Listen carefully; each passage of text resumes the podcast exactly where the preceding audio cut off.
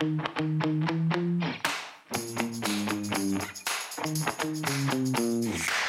everybody. Sharyl Attkisson here. Welcome to another edition of the Sharyl Attkisson podcast on justthenews.com, a digital news site dedicated to facts, not spin, and reporting on underreported stories and views that cut across the grain. I hope you'll subscribe to my podcast and to all the Just the News podcasts, including John Solomon Reports and the Pod's Honest Truth. Today, I have an update on a flurry of coronavirus scientific developments and questions plus how convalescent plasma therapy could be a treatment for some.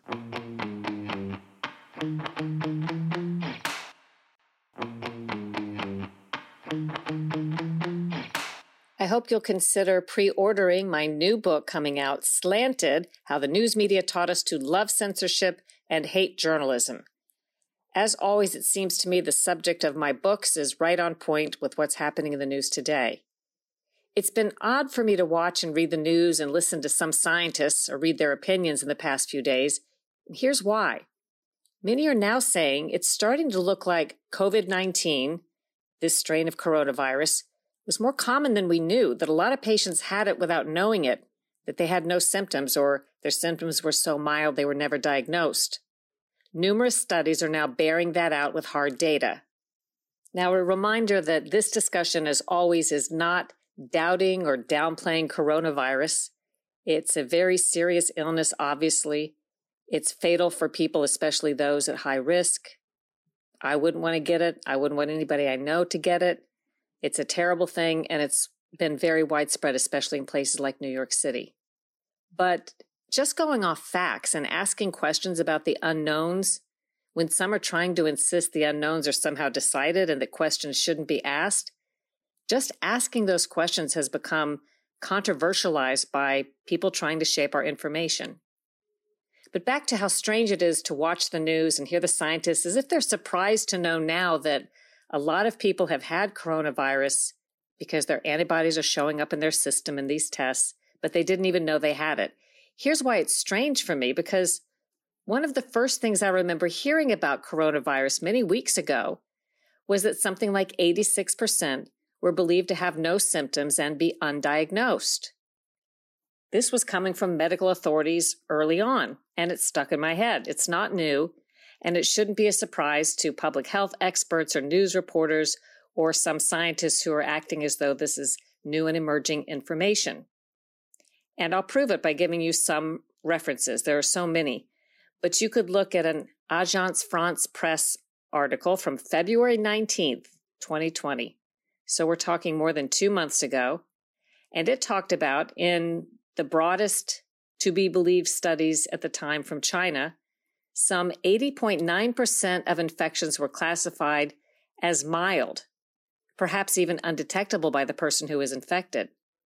The name of this study, it was titled Vast Majority of Coronavirus Infections Are Mild. That's the name of the news report, actually, by Agence France Presse on this study.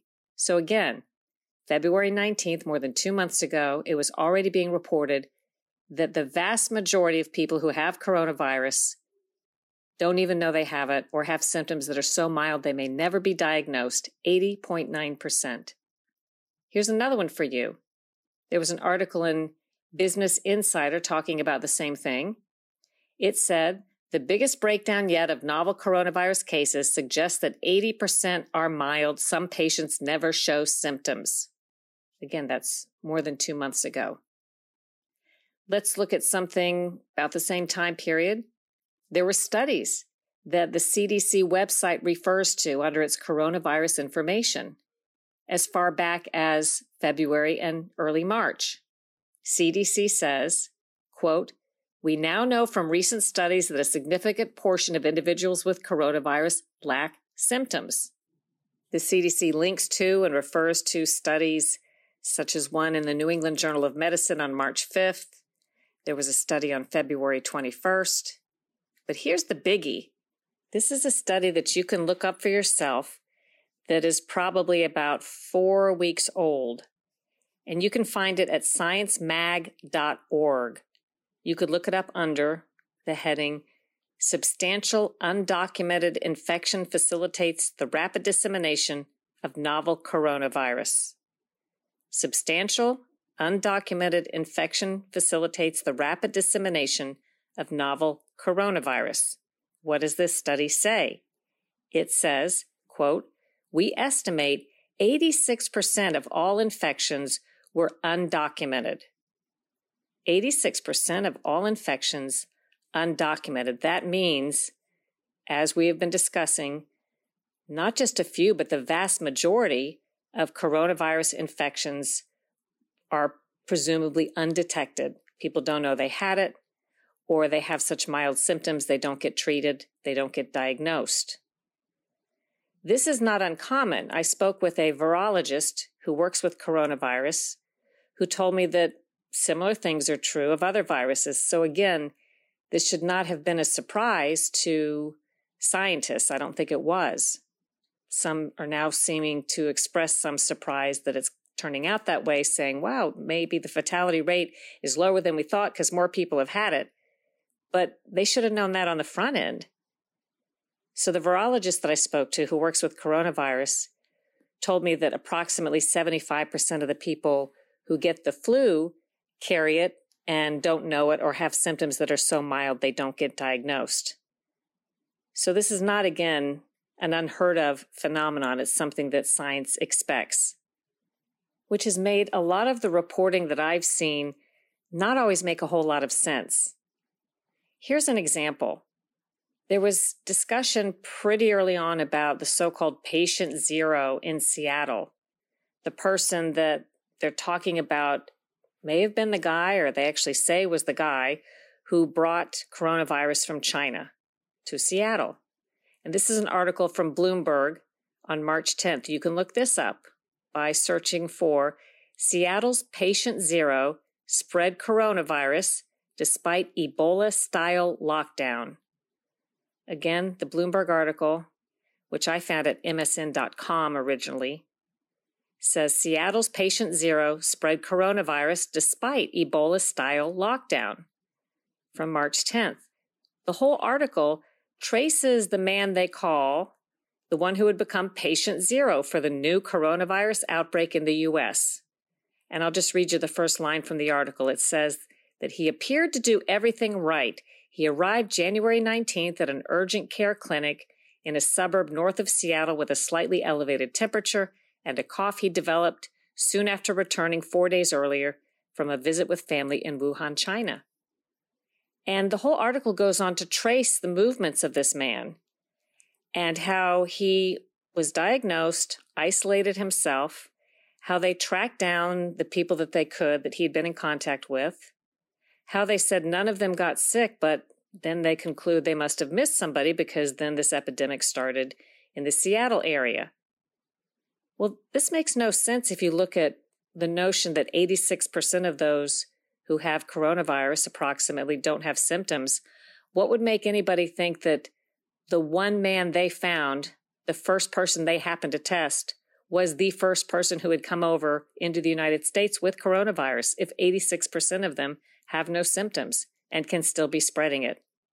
What makes them think that he was the source and they just don't know how it jumped from him to these other people when they checked everybody they could and he didn't make anybody directly around him sick? Why don't they think that instead there were other people that came from China or who maybe came even weeks earlier that had this with no symptoms and was spreading it around?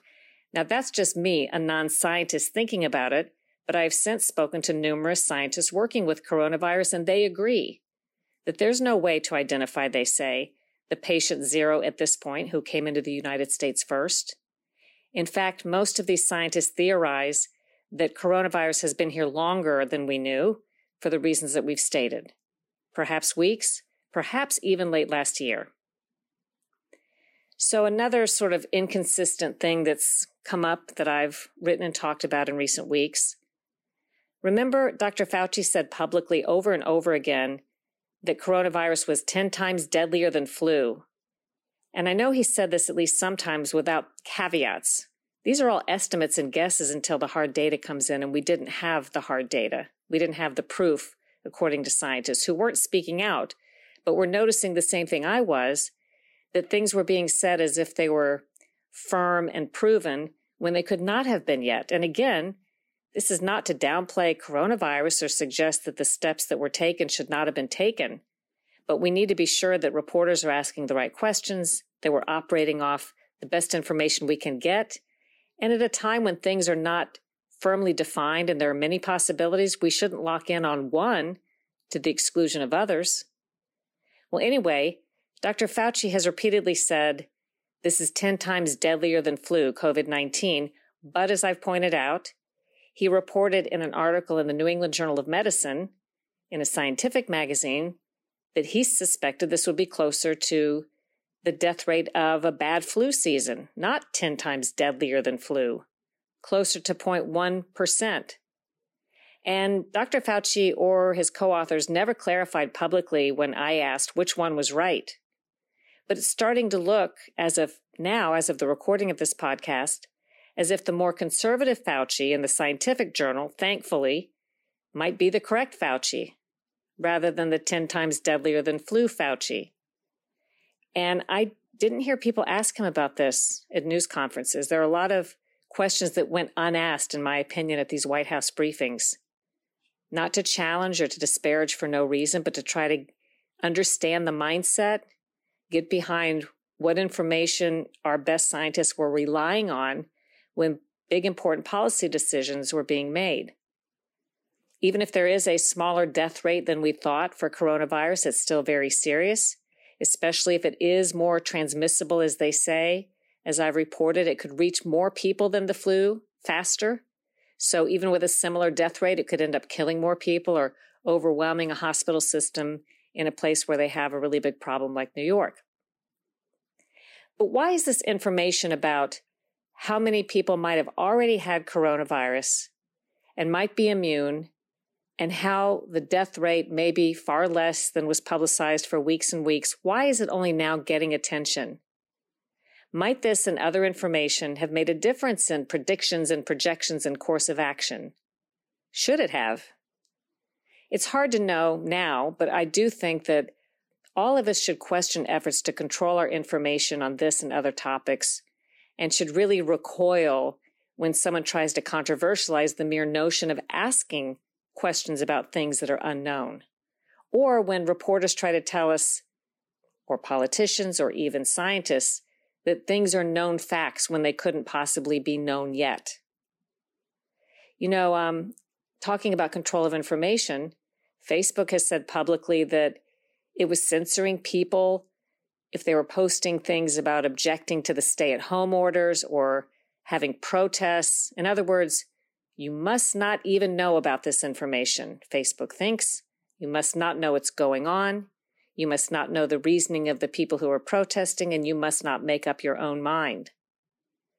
We also learned last week that Facebook was using somebody, a scientist actually connected to the Wuhan lab who works there, to censor factually correct information on Facebook about the Wuhan lab and coronavirus.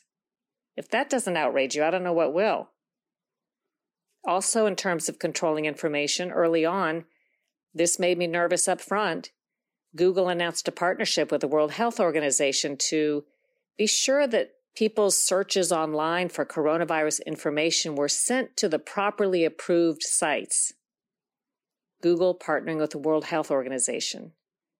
Now, you might think that's great, as I have said in the past when I discuss this. If you think that they know all the information, that everything they say at any given moment is correct, that there's never any revisions, that you don't need to see or hear anything else. But I think history tells a different story. If Google only directed us to World Health Organization information on coronavirus, that means we have been routed to information and sources that have proven incorrect, not necessarily on purpose, but they've made it all the harder for inquisitive people who want to do their own research to find information that's been there all along if they could get to it, that's been perhaps closer to accurate. And that sort of control should frighten all of us. When we come back, a little change of pace, we will hear about an experimental therapy for sick patients called convalescent plasma.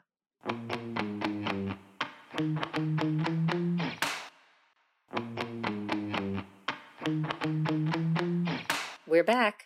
Convalescent plasma therapy has been used with other diseases, and now the FDA has approved its experimental use in some coronavirus patients.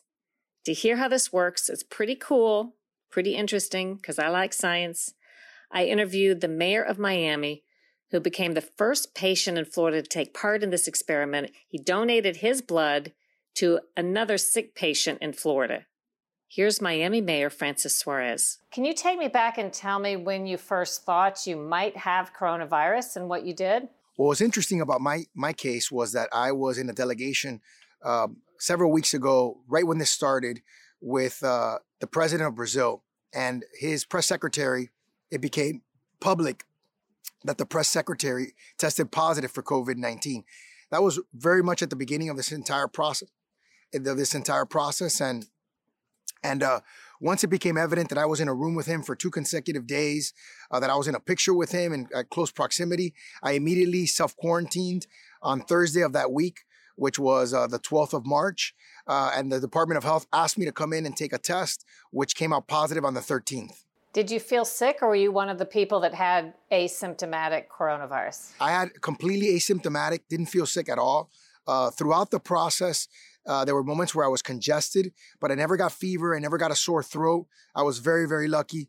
Uh, unfortunately, there are not there are people, many people in this country and in this city uh, that were not so lucky. While you were in self quarantine, where did you go to to stay away from your children and your wife? I actually stayed home. My wife and my kids uh, went to my in laws, and so it was really tough on them.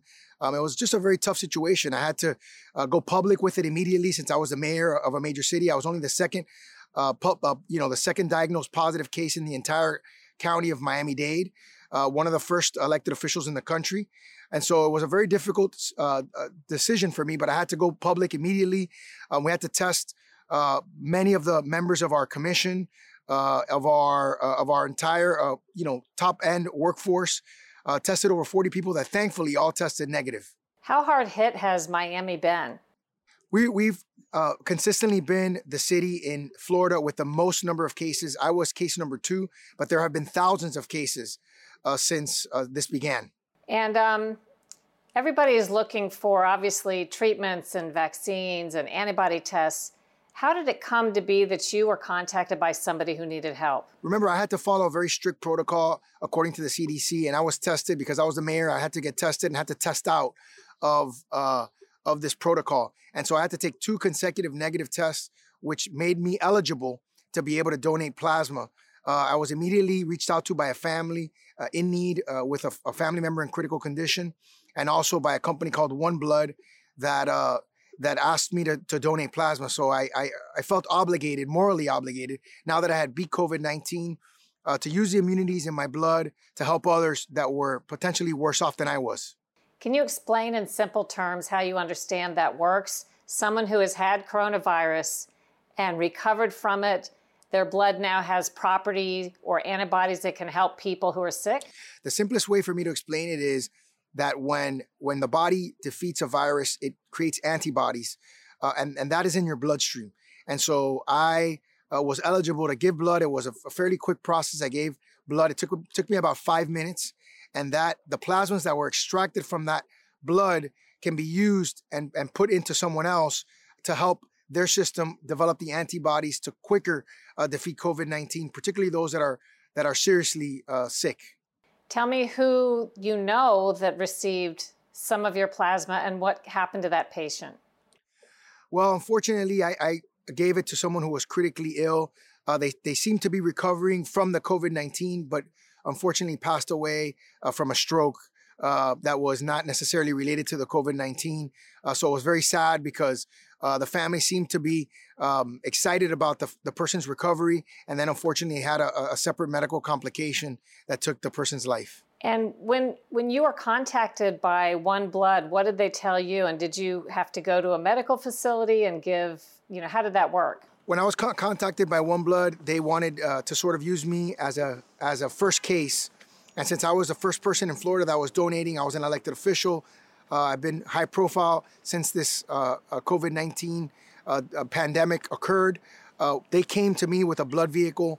Uh, they took my blood outside of City Hall, and uh, and we try to use it as sort of a public service announcement to get people motivated to help uh, donate plasma and help others. I'm one of thousands of COVID-19 survivors uh, that can donate their plasma, the antibodies in their plasma, to help so many more people who are potentially feeling it and experiencing it at much worse uh, symptoms than I did. And so I feel morally obligated, and I think all those people should also feel obligated to go out and uh, once they've beat it in their own bodies, help others do likewise. Okay, a couple of questions you may not know the answer to. It's fine if you don't. But before we go into the lighting of the tower and all that, I wanted to ask you um, would this plasma help make people immune if they haven't had it, but they'd like to get the antibodies?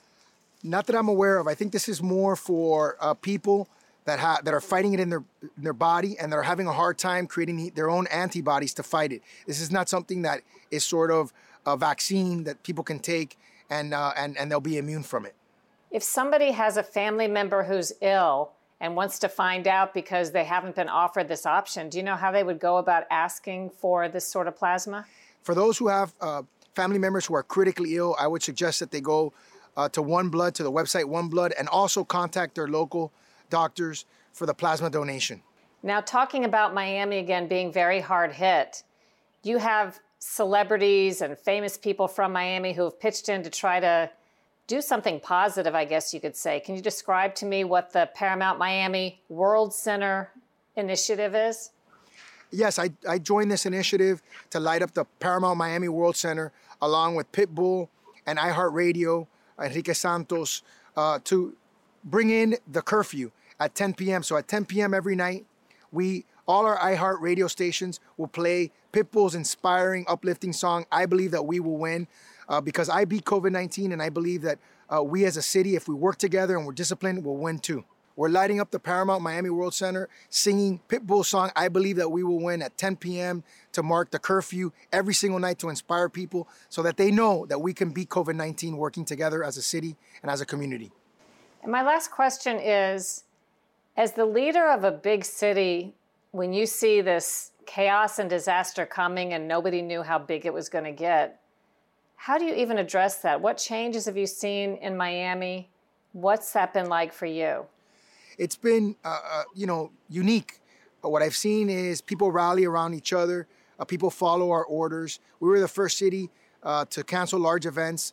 The first city in Dade County to implement a stay-at-home order. First city uh, to implement a curfew. First city to require masks in public places. And so we are our residents thankfully have listened to us and because of that we've seen a very very positive response in terms of the number of cases reducing uh, since we implemented those decisions. Well, I'm glad to hear you're safe and well, sir. And is there anything else you want to add before we hang up? I'd just like to convey that I believe that we will beat COVID 19 like I did. That's the message of Pitbull's song. And it's such a message of, of hope and inspiration that we can beat this COVID 19 if we work together. When I tested negative for the second time, it became, uh, you know, national news. And I was approached through Instagram by a family who was unfortunately had a, a family member that was in critical condition I donated my plasma uh, to help that person. And I think that everybody in our community who beats COVID 19 should do the same. We have a moral obligation to do it to help others that are in worse conditions than we are. That was Miami Mayor Francis Suarez. I hope you enjoyed today's podcast, and I hope you'll check out justthenews.com. Don't forget to subscribe to the Sharyl Attkisson podcast and my other podcast, Full Measure After Hours. Also, check out all the Just the News podcasts wherever you like to listen. And if you like the subject matter I talk about in my podcast, I promise you will love my new book coming out, Slanted How the News Media Taught Us to Love Censorship and Hate Journalism. You can pre order it anywhere right now, and in doing so, support independent journalism. Do your own research, make up your own mind, think for yourself.